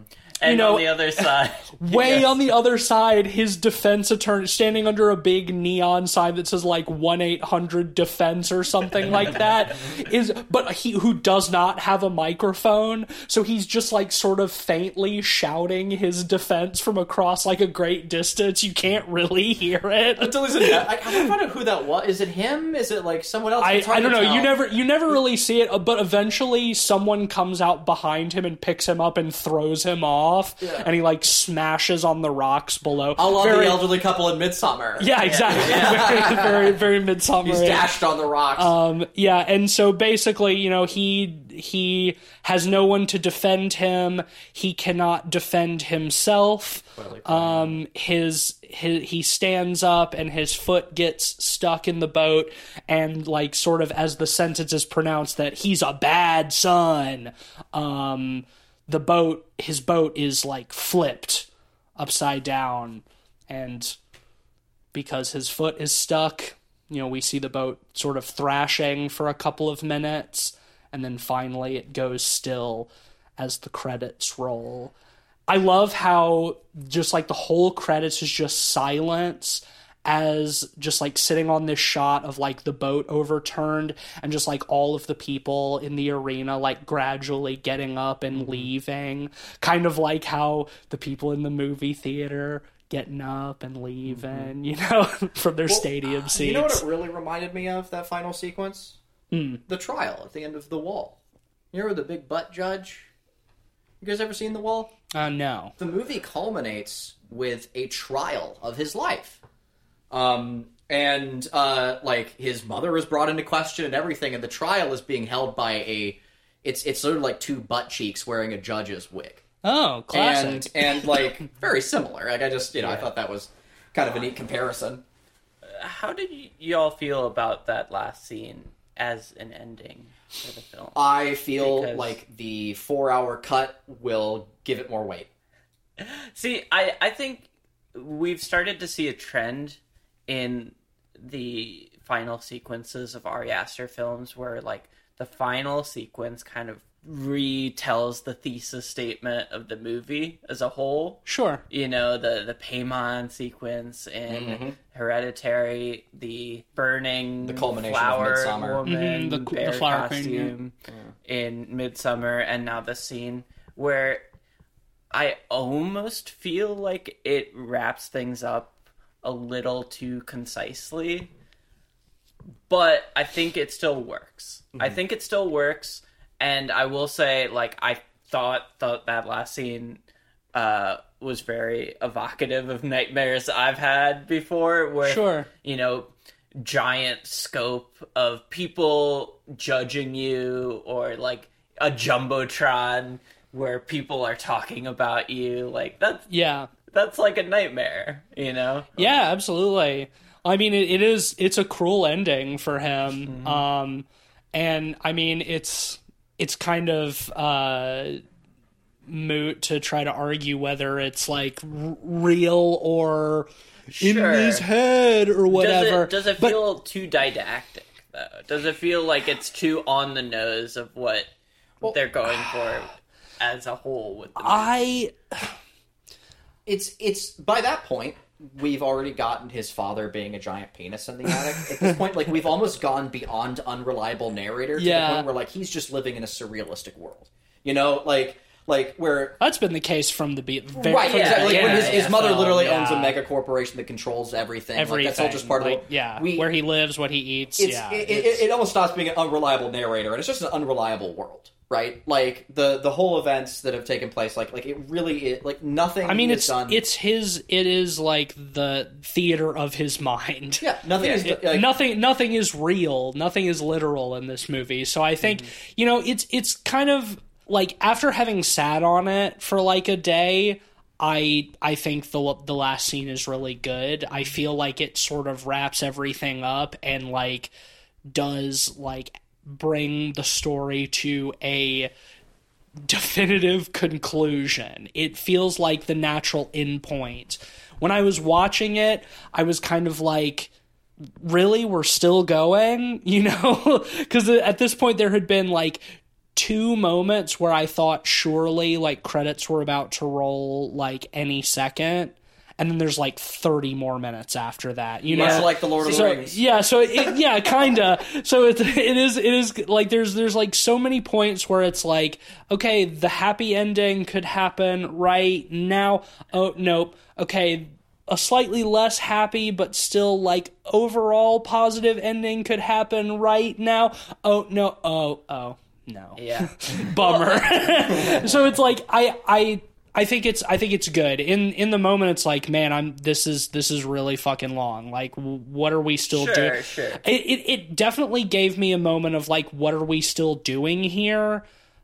By the time it ended, I was like, okay, thank you. I see what we're still doing here. But at the time, I'm like, is this necessary? his life is Sure, ended. I, I think that's his the biggest question I had coming out of the movie, and I I've warmed up to it as we go along. But you know, the the whole movie is implicitly about him living under his mother's judgment. So to get a literal scene of yeah. him being in a judgment trial under his mother feels so direct that it's almost on it it is on the nose Yeah. you know quite literally um but i th- i think it saves itself with how good the performance Yeah. Well, and I mean, I think it. I think it also feels like it. The, the so much of the movie is him and his feelings of guilt because of like how his mother has treated him and how he feels at fault for that and guilt that he can't get back in time for the funeral fast enough and guilt at all of this so it does make sense that he would feel the ultimate the ultimate sense of guilt after he has killed his mother to then feel judged by her and the entirety of the world, you know, all of these people, the final judgment and being found guilty for for his largely imagined crimes, right? Um, so I, I think I think it's an ending that makes sense. Yeah I think yeah, ultimately yeah I think that I think that like a a really a really brutal editor could end this film at a couple of points prior to this and it would still be a, a great film. I think- but Yeah, I, I think the the thing that was sort of Ari, surprising to it's me. it's an it's an auteur thing. Ari had his vision, I'm and a- I appreciate I'm a sicko it. give me the four hour cut on I would love if they really if they I would love to see it. I I loved going to see the the the director's cut of Midsummer Midsommar. when that came out. really good Ultimately, I think I- the theatrical cut is probably still better. Yeah. but I I enjoyed the additional context of the added scenes. So with yeah, I think with that final scene, um, what I felt was kind of strange is that we did get several memories there that weren't really unless I missed a tiny detail in the background, which is very likely because it's such a rich well, movie. stuff that we never saw. saw or was like really alluded to, like like the bit where he's lost, he, he gets lost in the mall or whatever. Like that is sort of alluded to at the very beginning of the film with that other boy who's playing with the remote boat. With it, there's a there's a a motif Yeah. there, but with like him bringing over the other boys and then pressuring him to like you know let them go through his mother's like undergarments and stuff like that and uh, that sequence. There's a few. There was another memory there too. I forget, but that weren't really alluded to in the film at all, and and didn't like have any bearing weight. I mean, I don't think they're necessary. He's being like it's stuff that you that any normal person would forgive a child for Yes. that he's not even thinking about that here at the very end are being given this like cataclysmic weight. I think that it's better that we don't see we haven't seen these things beforehand because they're ultimately trivial but they carry so much weight for him here at the end. You know there are things that are innocent you know him getting lost in the mall and then being afraid to come back because he thinks he's going to get in trouble. That's innocent you know The boys were bullying him. yeah, the boys were bullying him, and st- they were children. Okay, they went through his his mom's dirty clothes and like sniffed her panties. Like, yeah, it's weird and gross, but they're like ten. You know, like it's it's a kid thing. It's like these are unimportant things that are be- being given so much more weight when they shouldn't be. So I think it's fine that we don't see them now. Is that stuff that is shown in the four hour cut of this film? What is that extra hour that we're missing? I can only imagine. This movie is so fucking dense. There's so much going on. Four hours of this would probably be overwhelming even for me. But I want to know. uh, I would if if we get it, if we get that director's cut, best fucking believe I'm gonna watch it. yeah, dude. Yeah, best dude. fucking believe. most definitely. I I already like I would I need to I feel like I need to see this film again because I it, there's just like so much in there. Um, but we've gone very long and we still have a few things on the list that we need to do before we can end this episode. housekeeping. Should we start by rating Beau is Afraid though? Yes. Uh, I guess I'll start. Yeah, start. Uh, like I said before, it's a rare treat to get a blank check movie, um, and I always appreciate them. And honestly, this might be my favorite Ari Aster movie. I find it incredibly bold and incredibly dense and interesting, and it leaves me with a lot to think about. But not only that, it's fucking hilarious. It's so, So funny. It's probably my favorite I've seen this year. Um, I am excited to see whatever Ari Aster does next. Yet again, um, he can't keep getting away with it. Um, uh, Somehow he yeah, does. This is an easy five out of five for me. This is a great date night movie. go, go, make No. your make your No. girlfriends question why you brought them to Don't- this movie. First Don't do date, do it. um, uh, I uh, I think I think you will you will figure things out really fast if it's a good idea if you do take someone on the first date. Steve, I was afraid. Um, uh, yeah, just jump right into the deep end. Go for it. Uh, yeah, no, um, easy agree. Big five out of five. I had a wonderful time watching it with both of you boys in the Aw. theater. Just big belly laughs, us giggling at each other, and uh, uh, it just it was a real joy. And um, I completely understand why people don't like this movie on really any level. Like, uh, I, I, I totally get it. If you don't like this on a like intellectual level and like the things didn't really grasp for you and you don't really see the purpose of things, I get it. And on a basic level too, if it just made you too anxious and you didn't have a funny time with it, I understand. But for me, five out of five, hilarious, really funny, real sicko hours, Yeah. fucking great. So Are you gonna do it? Are you gonna do it? I'm not going to give this a five out of five. That's okay. It not not yet. I think it could be on repeat viewing. I loved this movie. I thought it was fantastic. I don't think that it's Ari Aster's tightest film, um, but he sure does take a big swing, and I think ultimately does knock it out of the park. I think that he does struggle a little bit to juggle the tone in the third act And honestly, I feel like I just need to see it again and unpack it more before I'd feel comfortable giving it a five out of five. But still, an extremely strong four and a half out of five, and easily one of the best movies I've seen this year so far. Not my favorite, but man, it's a banger.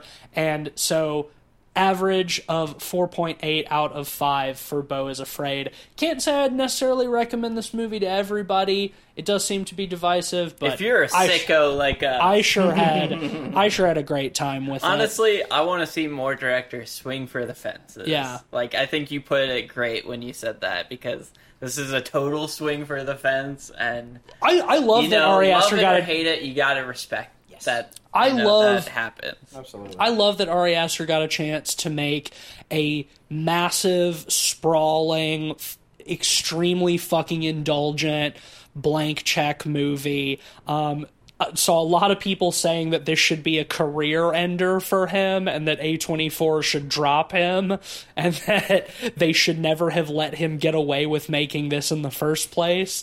And uh, I I love that people had such a viscerally awful reaction to it. I'm shit. so happy this got made.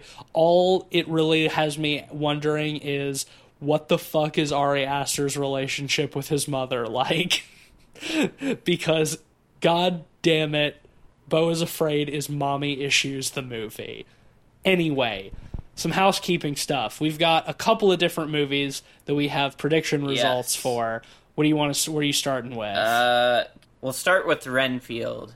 Okay, so for Rotten Tomatoes, let's see. I predicted 65. Cleve, you predicted 81. And Tease, you predicted 83. For Renfield? Yep. It's Grimacing. Sitting at a 58. Yeah. Ooh. apparently. I honestly, So good. Yeah. I Pe- got- people agreed. I got that one. I was a little concerned coming out of like Renfield. I felt not liking it. gaslit I coming felt- out of that. I felt gaslit too, and um, I don't I don't like necessarily always being so in line with the critic versus the populace, you know, opinion. I like to sit somewhere more in between the two. I'm glad. I'm glad that like people aren't resonating with well, that movie. we are. We do base it off the critic score, the, the Rotten Tomatoes critic score. Yeah. Oh, okay. yeah. Do we, do you have the audience? Uh, it was higher. Uh, 78. Still though? Still though for audience that's, you know, good.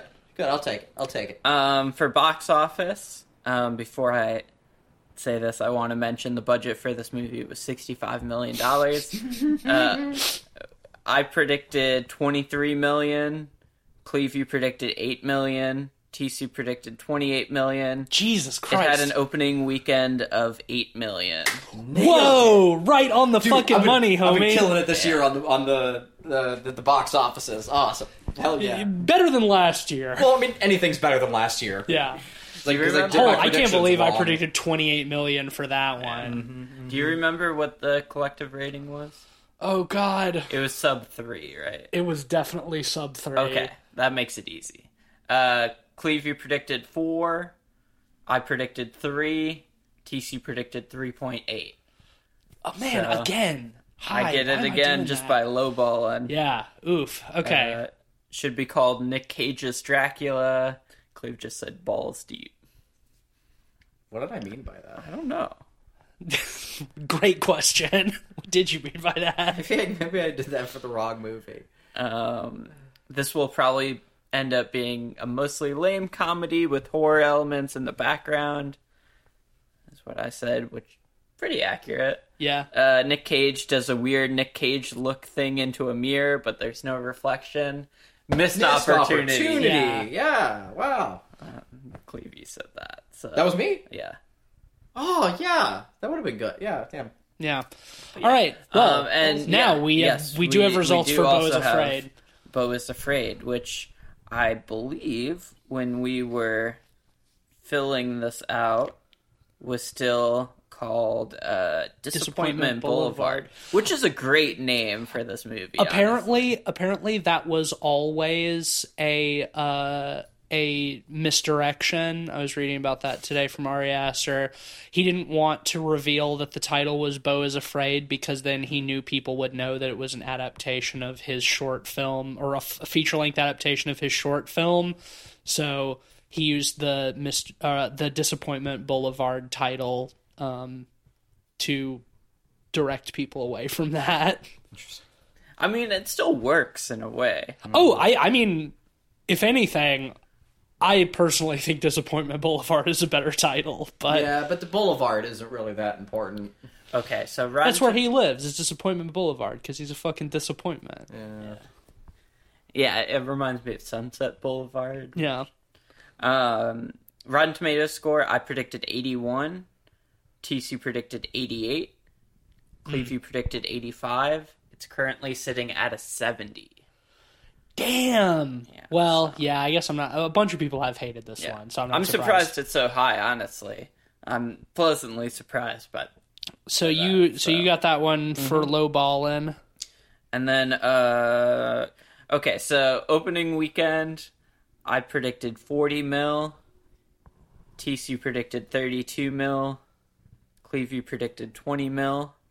According to IMDb, I'm just gonna say that. Okay. It says 320,000. what? Yeah.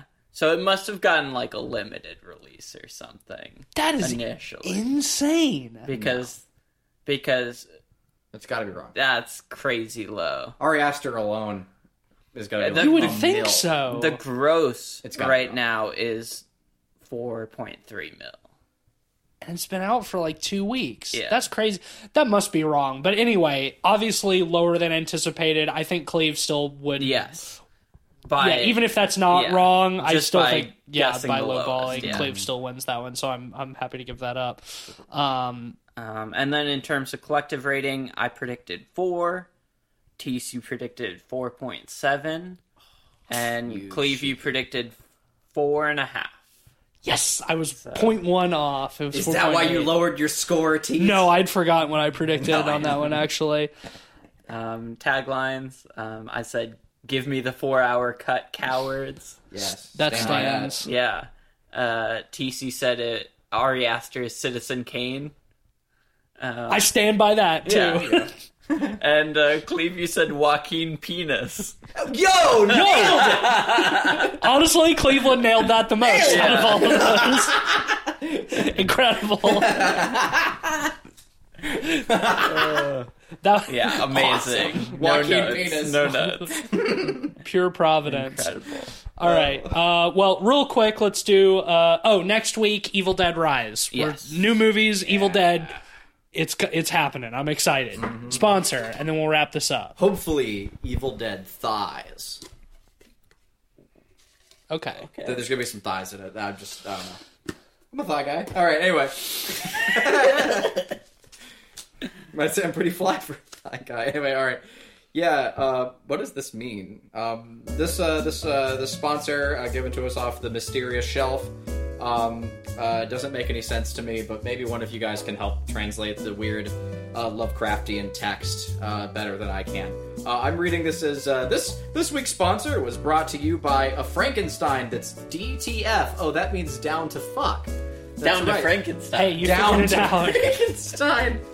Um, which is pretty cool considering that uh, you know a Frankenstein that's down to fuck would be uh, the not not the monster but the scientist. But if you think about it, the scientist is the monster. Oh, monster. fuck off. Anyway, so really, he is the monster because he's bad and he was experimenting with corpses. And the monster was kind of innocent. See, a Frankenstein that's down to fuck. Frankenstein's monster. Whoa. pretty cool. DTF. FM. Down to The to best hits of the 80s and 90s. down and down 2000. down to Frankenfuck. Frankenfuck. Inside.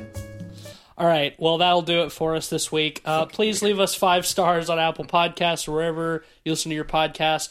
Support us on Patreon at patreon.com slash podpeoplepod. Shout out to the honoraries, the pod boys, Yo, uh, yo. Sam, Zach, and Micah. Thank you for you, your thank you. support. Uh, you can follow. Uh, you can still follow us on Twitter. Still there for now uh, at Pod People Pod. We, we're not on Blue Sky yet. uh, and at letterboxd.com slash Pod People Pod, where you'll find a list of all the films we've talked about on the show with our average ratings and links to those reviews i'm still on twitter at some spooky snake and streaming on twitch at twitch.tv slash some spooky snake Uh, I'm on Twitter at Mr. Sheets. Yo, uh, go uh, fuck fuck my handles. Go check out Amanda the Adventurer, um, aka it's like Horadora the Explorer. Um, uh, it's out now. It's fun. It's rad. And uh, for horror movie fans out there, the analog tapes that you can find in the game were shot by the folks who made WNUF, and it fucking rules. It's really good. Um, nice quick play. It's like eight bucks. Um, uh, I did the key art for it, so it's kind of fun. Um, and uh, some promotional art and other things. So go go check out that game. It, it rules. It's I think one of our uh, it's it's a really solid title that we've put out. I'm really I'm really proud of proud of the whole team's work on it. So Amanda the Adventurer. That's that's my shout out. All right, thanks for listening. Go call your mother, why don't you?